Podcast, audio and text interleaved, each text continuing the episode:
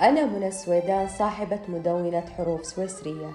أنقل لكم تجاربي وأشارككم قراءاتي وكتاباتي. السفر من الأمور الممتعة في الحياة. قد يكون لغاية اجتماعية أو ترفيهية أو تعليمية. نسافر حاملين أمتعتنا وبداخلنا سعادة لا توصف. منتظرين موعد الرحلة متشوقين لممر السعادة. موضوعنا اليوم سافر بعقلك. سافرت وشاهدت أعظم المدن والبحار. لكل بلد حكاية ومتعة وفائدة. السفر قضية صغيرة ولكن أثارها عظيمة. لم أتعلم كما تعلمت من السفر. من نعم السفر اختلافات جمال البشرية اختلافات في آداب وثقافات أخرى. السفر يعلم العقل طرق جديدة للتفكير والإبداع. العقل يمتنع عن التفكير الإبداعي لأن التفكير هو الشيء الوحيد الذي يعمله. جرب أن يكون عمله في صالحك. حين يتعود العقل على رؤية أشياء اعتاد عليها من الطبيعي أن لا يكون هناك أفكار إبداعية. في السفر جميع الأماكن لم يعتاد عليها عقلك غير مألوفة لديه. هناك عادات تقاليد تجارب قصص ثقافات لغات جديدة. كل شيء جديد غير مألوف يساعد العقل للخروج من عالمه. السفر فرصة لتكون ذو خيال واسع. السفر استقلال يرفع من مستوى الثقة لديك يجدد من طاقتك الذهنية. لا يهم أين أنت ذاهب المهم هو استعدادك للخروج من عالمك.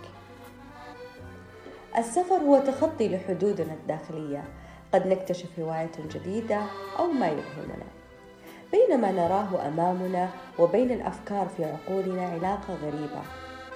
أفكارنا دائما بحاجة إلى أماكن جديدة لتفتح أمامنا آفاق لم تخطر لنا على بال. عندما نسافر لم نبتعد جغرافيا فحسب. بل ابتعدنا كذلك عن كل ما يربطنا بعالمنا الخاص.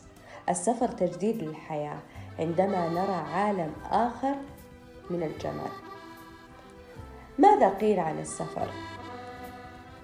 ربما لا يقضي السفر على التعصب لكنه يبين أن كل الشعوب تبكي وتضحك وتأكل وتموت ويظهر أننا لو حاولنا فهم الآخرين لربما أصبحنا أصدقاء ماذا قال الإمام الشافعي عن السفر؟ تغرب عن الأوطان في طلب العلا وسافر ففي الأسفار خمس فوائد. تفريج هم واكتساب معيشة وعلم وآداب وصحبة ماجدين تعلم آداب كل بلد.